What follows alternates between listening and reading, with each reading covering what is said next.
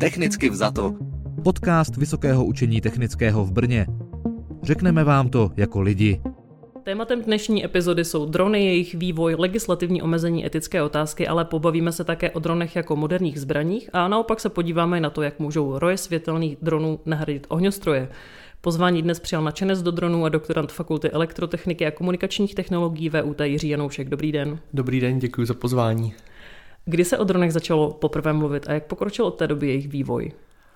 O dronech se mluví už delší dobu, protože drony už se používají, nebo drony se použí, začaly používat už samozřejmě jako první technologie někdy v armádách a podobně, ale o dronech jak je známe dneska, tak my se bavíme o těch dronech, které vlastně nějakým způsobem visí ve vzduchu, můží natáčet nějakou kamerou a o těch se bavíme 5-10 let dozadu.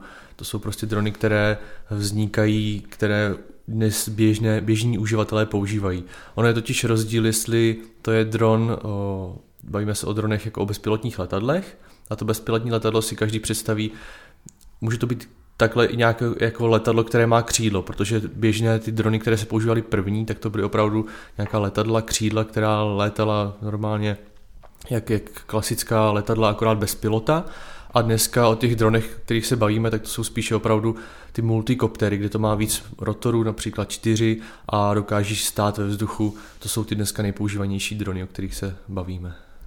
A e, jak se třeba změnila jejich velikost nebo cena, protože bylo to zmenšování telefonů a v poslední době ale zase vidíme, že se telefony zvětšují, tak proběhlo třeba něco takového i u dronů. Je to právě tak i s tím vývojem, jak to šlo, tak ty drony se samozřejmě zmenšovaly, protože začínají používat běžní uživatelé na nějaké natáčení. A to je právě asi největší výhoda těch dronů, nebo jak, jak je ten vývoj rychlý, tak se opravdu zmenšují, protože dříve se používal nějaké velké vrtulníky například pro natáčení a dneska to dokáže právě nahradit jakýkoliv malý dron s velmi kvalitní kamerou, takže ty drony se zmenšují, ale naopak, jak říkáte, dneska už se zase začínají, začíná se používat větších dronů, protože se uvažuje o nějakých jako doručování zásilek nebo nějakých dalších aplikací, kdy budou například bezpilotní letadla, ty, ty letadla, ty drony bez řízení, bez pilota na palubě převážet lidi, takže to už jsou zase větší stroje, které, které v budoucnu asi uvidíme. K tomu se určitě ještě dnes dostaneme, ale na začátek vůbec, pokud někdo nikdy dron nepilotoval, třeba ho viděl jenom z dálky, tak jaký je třeba rozdíl mezi dronem a potom nějakou helikoptérou na dálkové ovládání jako hračkou, tak eh, co ten dron, jak vlastně funguje, co jsou ty jeho přednosti? No ty přednosti jsou právě to, že ten uživatel může ten dron zastavit ve vzduchu na jednom místě, že nemusí prostě kontrolovat ten let celou dobu, jako například toho letadla nebo toho helikoptéry, ale i ta helikoptéra se může zastavit. Ale největší výhoda těch multirotorových dronů, těch kvadrokoptér a těch, co se dneska běžně používají, tak to je to opravdu, že ta snadná kontrola pilot kontroluje jenom let dopředu, dozadu, nahoru, dolů, v podstatě ty jednoduché základní příkazy a má v podstatě klid na to se ho nějak ustálit ve vzduchu a ten dron dneska většinu času je schopný držet na přesné pozici na místě, tak to je asi jako právě ta největší výhoda i pro, právě proto, proč se ty drony dneska tak intenzivně používají. A dokážou fungovat i samostatně, že jim určíte, kudy mají létat, co mají dělat a oni potom už létají autonomně?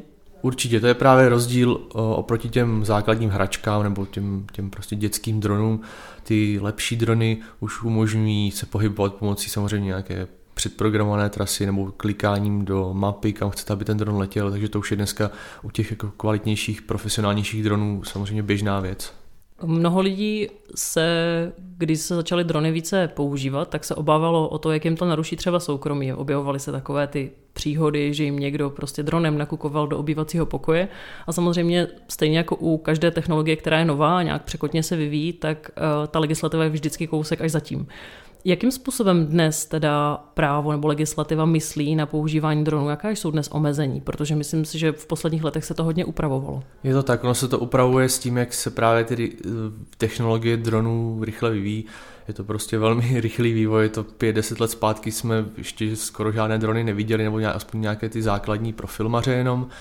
A ten ten přerod vlastně v to používání, ten nárůst těch uživatelů, kteří používají drony je obrovský. Prostě dneska máme tady tisíce pilotů v České republice, které mají vlastně nějaký dron.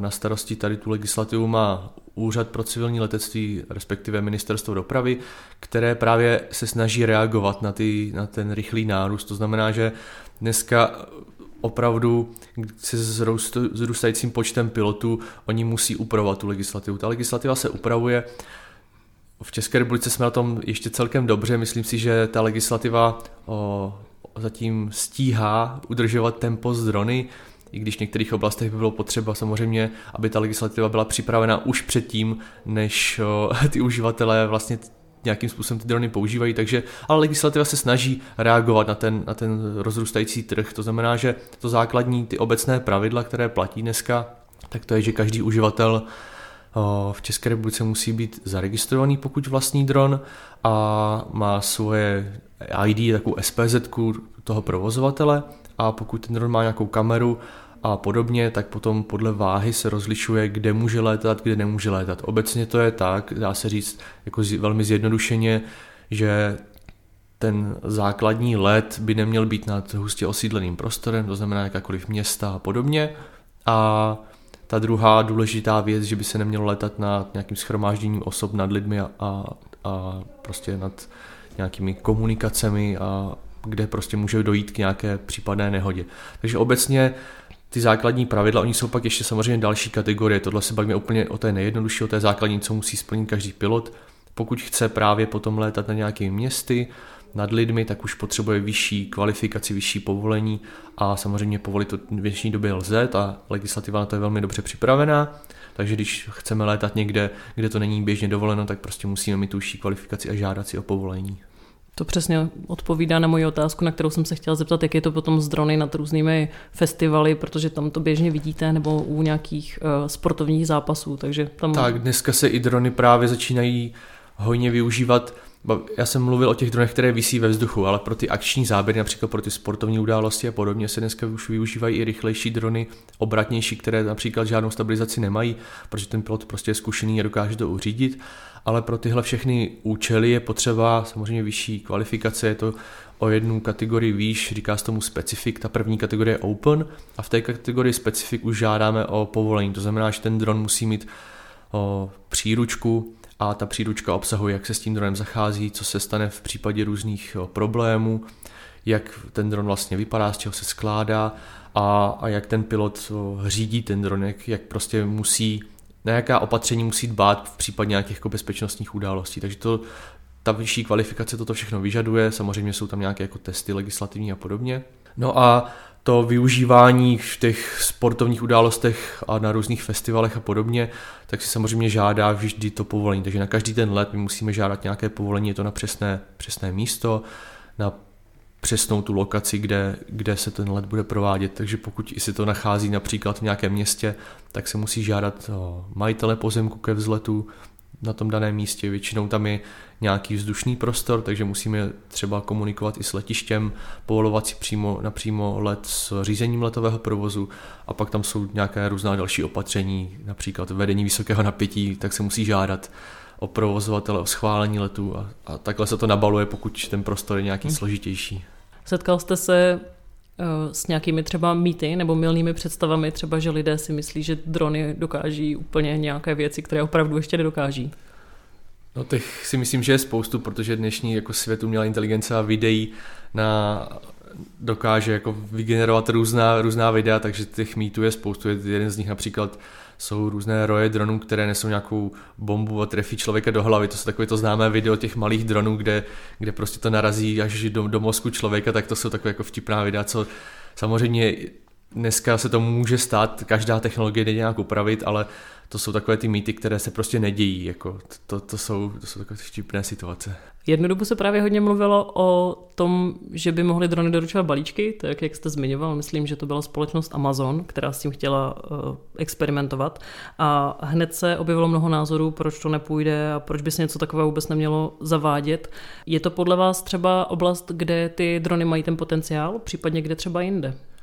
Doručování balíčku je určitě dneska aktuální téma, protože společnost Amazon a další společnosti se snaží dál vyvíjet, respektive dneska už se to běžně používá, sice ne zatím úplně tady u nás v České republice, ale jsou společnosti, které dneska provozují tisíce letadel měsíčně, například v Africe, v těžko přístupných místech, kde se převáží léky, různé, různý zdravotnický materiál a podobně, takže to jsou prostě místa, kde se to používá na místech, kde auto například jede celý den v nějakých jako oblastech a to letadlo, ono to je nějaká krátká vzdálenost, může to být 10 kilometrů, ale ta oblast je velmi neprostupná a prostě to letadlo tam je během prostě do hodiny vzletné a přistane, takže to jsou opravdu jako tisíce letadel denně, které dneska v té Africe lítají.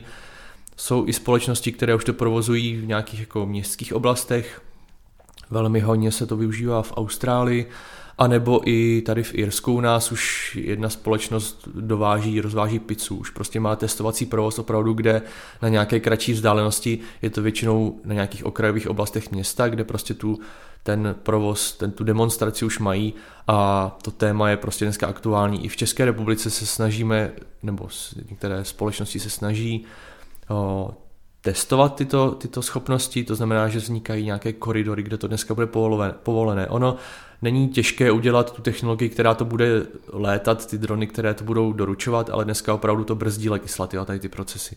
Takže pokud bychom tady měli koridory, které, kde je to bezpečné, kde víme, že to lze provozovat, tak si myslím, že technologie lze nasadit velmi rychle, protože prostě ty drony dneska jsou na to připravené, jsou na to funkční. Já vím, že tehdy se objevovala právě vtipná videa toho, jak lidé číhají se sítěmi a odchytávají ty, odchytávají ty drony s tou pizzou třeba nebo s jiným balíčkem, ale mm, myslím si, že mnohem pravděpodobnější, jestli teda to tak je, eh, je, že se do toho dronu může někdo dostat třeba, může ho někdo hacknout. Jaká je ta kyberbezpečnost těch dronů? Je to asi podobné jako u všech elektronických zařízení, prostě pokud tam ten dron nějakým způsobem komunikuje, předává nějaká data, tak samozřejmě je to velké riziko, že se, že například může někdo převzít jeho řízení, což potom může být nebezpečná situace. Dneska u těch dronů funguje jako u dalších prostě komunikačních modulů nebo nějakých jako přenosů, nějaká zašifrovaná komunikace, O, ty drony mají různá bezpečnostní opatření, pokud například dojde k nějakému výpadku, ztráty signálu a podobně, tak o, dron má nastavené, co, jak se má chovat, co má udělat, že se například vrátí na místo vzletu nebo rovnou přistane. Samozřejmě ty rizika tam dneska nějakých hackerských útoků na drony jsou, bude to asi narůstat s tím počtem, pokud tady budeme mít nad hlavami desítky dronů, které budou doručovat nějaké zásilky, což asi nebude v horizontu nějakých pár let, ale spíš desítky let, tak si myslím, že ty útoky tam budou nastávat, to riziko tam prostě bude, takže, ta, takže i ta komunikace, ty datové přenosy se tomu budou muset způsobit, bude prostě ta komunikace muset být zabezpečená, zašifrovaná. Pokud někdo z posluchačů teď si říká, dobře, tak já bych si ten dron pořídil, tak eh, na co se musí připravit? Ať je to třeba cena, dostupnost a právě i to, co potřebuje udělat pro to, aby si potom teda mohl s tím dronem udělat nějaké pěkné nevím, fotky někde nebo video. Tak na ty základní fotografické drony určitě o, je potřeba, teda jak jsem zmiňoval, ta registrace pilota, je tam nějaká základní, nějaký základní online test, dneska už to probíhá online, což je velmi zjednodušené, to si myslím, že je třeba jeden z těch pokroků, které, který se změnil během pár let s, i s tím nárůstem počtem pilotů.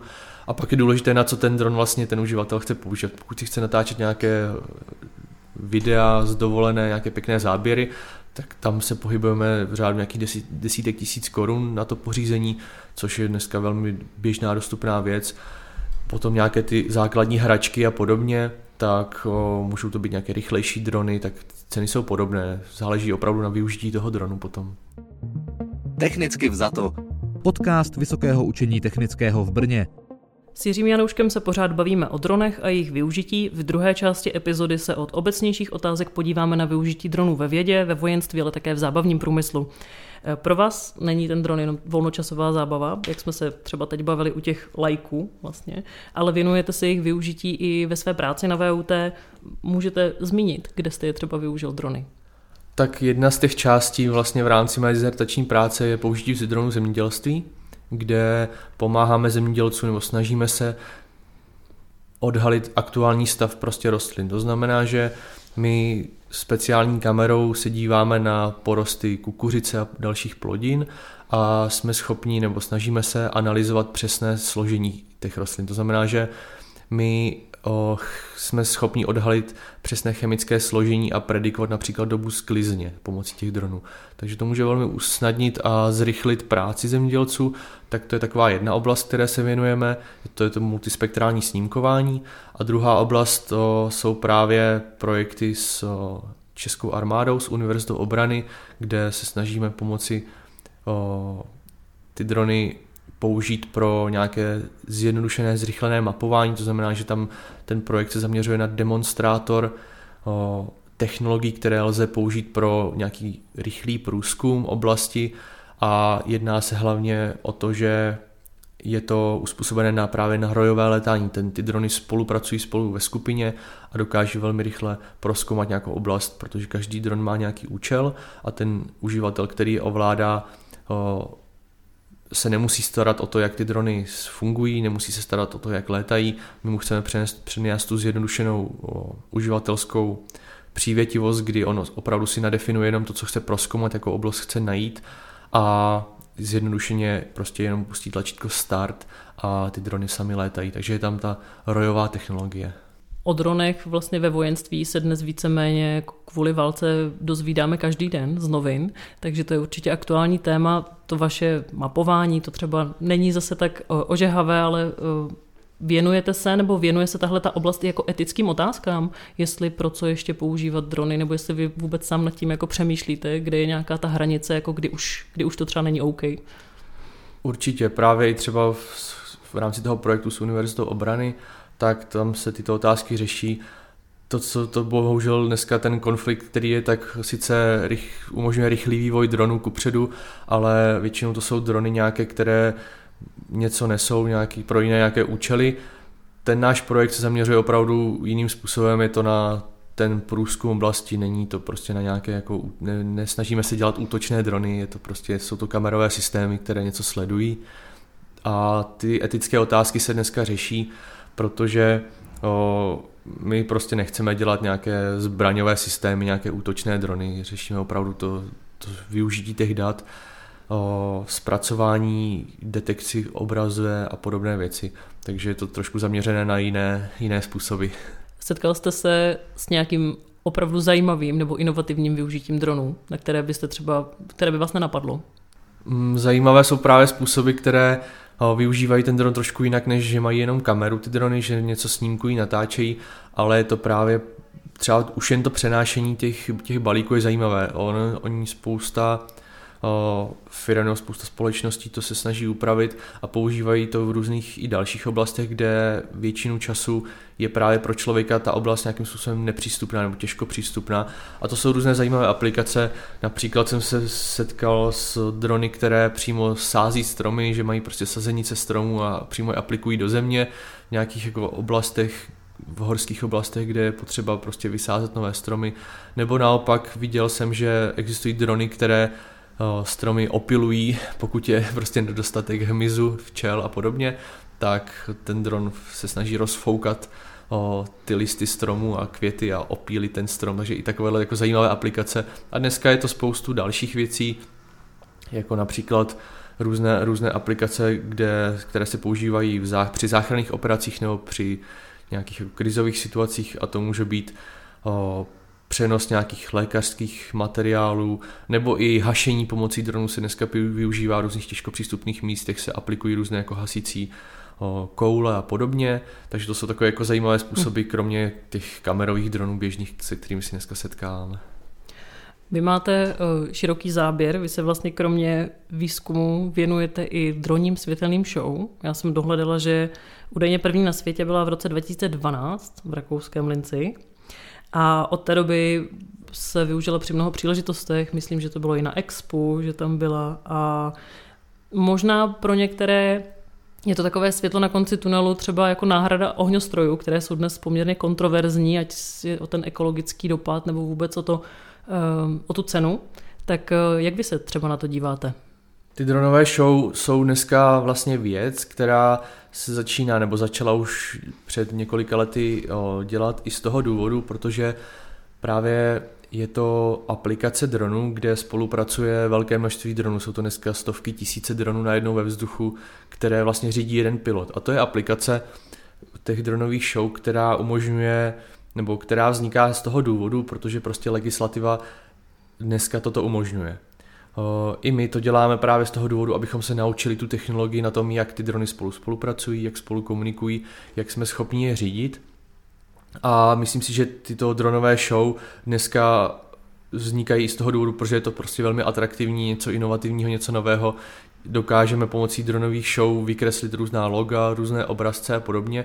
A je to právě i trošku ta náhrada těch klasických ohňostrojů, nebo je to, my neříkáme, že je to náhrada za ohňostroje, protože ohňostroje prostě asi tady pořád s námi budou, ale je to nějaká jako ekologická varianta, která jo, může být opakovatelná, můžeme používat ty stejné prvky pořád dokola, ty drony nejsou jednorázová věc jako ohňostroje, že prostě neznečišťují ovzduší, jo, samozřejmě je tam nějaký dopad jako na je to elektronika, pořád jsou tam baterie a podobně, ale, ale prostě ty drony lze opak, používat opakovaně a je to prostě mnohonásobně i nižší zátěž pro, pro to klima a můžeme s tím vytvářet úplně jiné obrazce. Dneska to dá prostě možnosti například nakreslit různé QR kódy pro lidi, zobrazit si, vyfotit foťákem, takže různé marketingové účely a podobně. Takže ten, ten dosah a je trošku jiný než u ohňostrojů.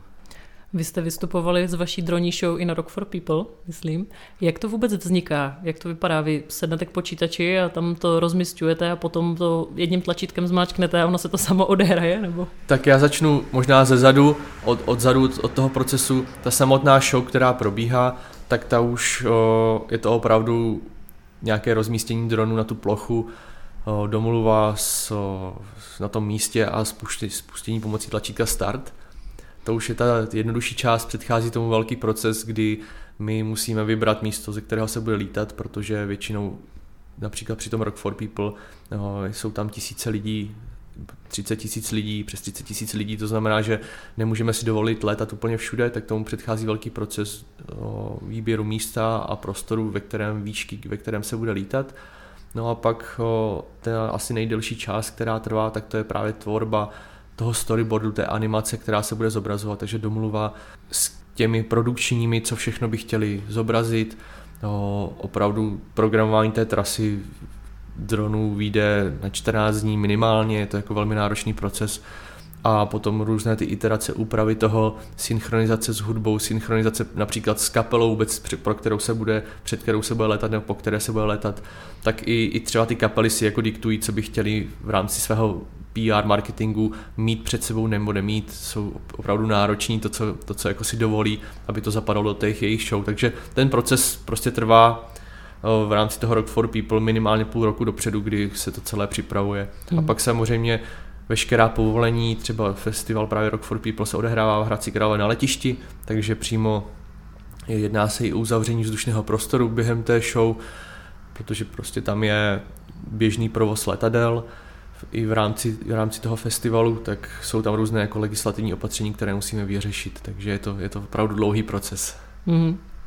A v čem vy vidíte budoucnost těch dronů? K čemu, k čemu se třeba podle vás budou opravdu používat třeba v nějaké dohledné době a jak moc třeba do toho zasáhne teď opravdu překotný rozvoj AI a co, co uvidíme? No i my v rámci vlastně naší laboratoře bezpilotních letadel, kterou si myslím, že máme velmi dobře vybavenou na VUT, tak i tam se snažíme tu budoucnost nějak jako tvořit. To znamená, že myslím si, že ta budoucnost, která bude, tak to bude ve spolupráci, ve vzájemné spolupráci růst jako několika desítek dronů na jednou a nebude to právě jenom nějaké, nějaká naprogramovaná trasa a ty drony o sobě nebudou vědět, ale bude to, budou prostě spolu komunikovat a vytvářet si ty letové plány i třeba v průběhu. To znamená, že nějaké autonomní aplikace a rozvoj té AI, která bude o, například tvořit tu trasu v průběhu v rámci závislosti na nějakých jako aktuálních situacích, pokud se stane někde nějaká, nějaká věc, tak ty drony prostě si přeplánují tu trasu, ale samozřejmě v rámci nějakých mezích, kterými je jim specifikujeme.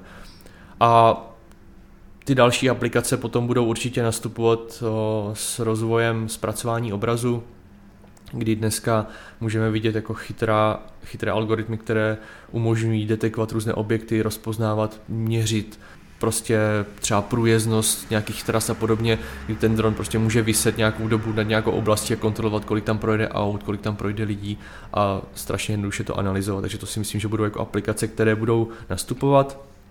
A samozřejmě bavili jsme se o tom doručování zásilek a o těchto dalších aplikacích, takže to nebude asi v řádu tady dvou, tří, pěti let, ale během deseti let se počítá s nějakými prvními nasazeními i u nás.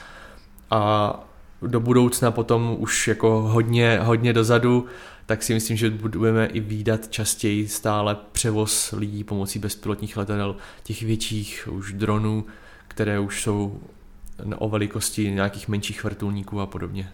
O dronech a jejich nejrůznějším využití, o jejich budoucnosti, ale i potenciálních problémech jsme se dnes bavili s Jiřím Janouškem z Fakulty elektrotechniky a komunikačních technologií. Já děkuji, že jste přijal pozvání a přišel do podcastu. Naschledanou. Taky děkuji za pozvání. Naschledanou. A vám posluchači děkuji, že jste si nás opět naladili. Nezapomeňte nás odebírat na podcastových platformách a sledujte náš Instagram technicky vzato. Budu se těšit zase naslyšenou u další epizody. Technicky vzato. Podcast Vysokého učení technického v Brně. Řekneme vám to jako lidi.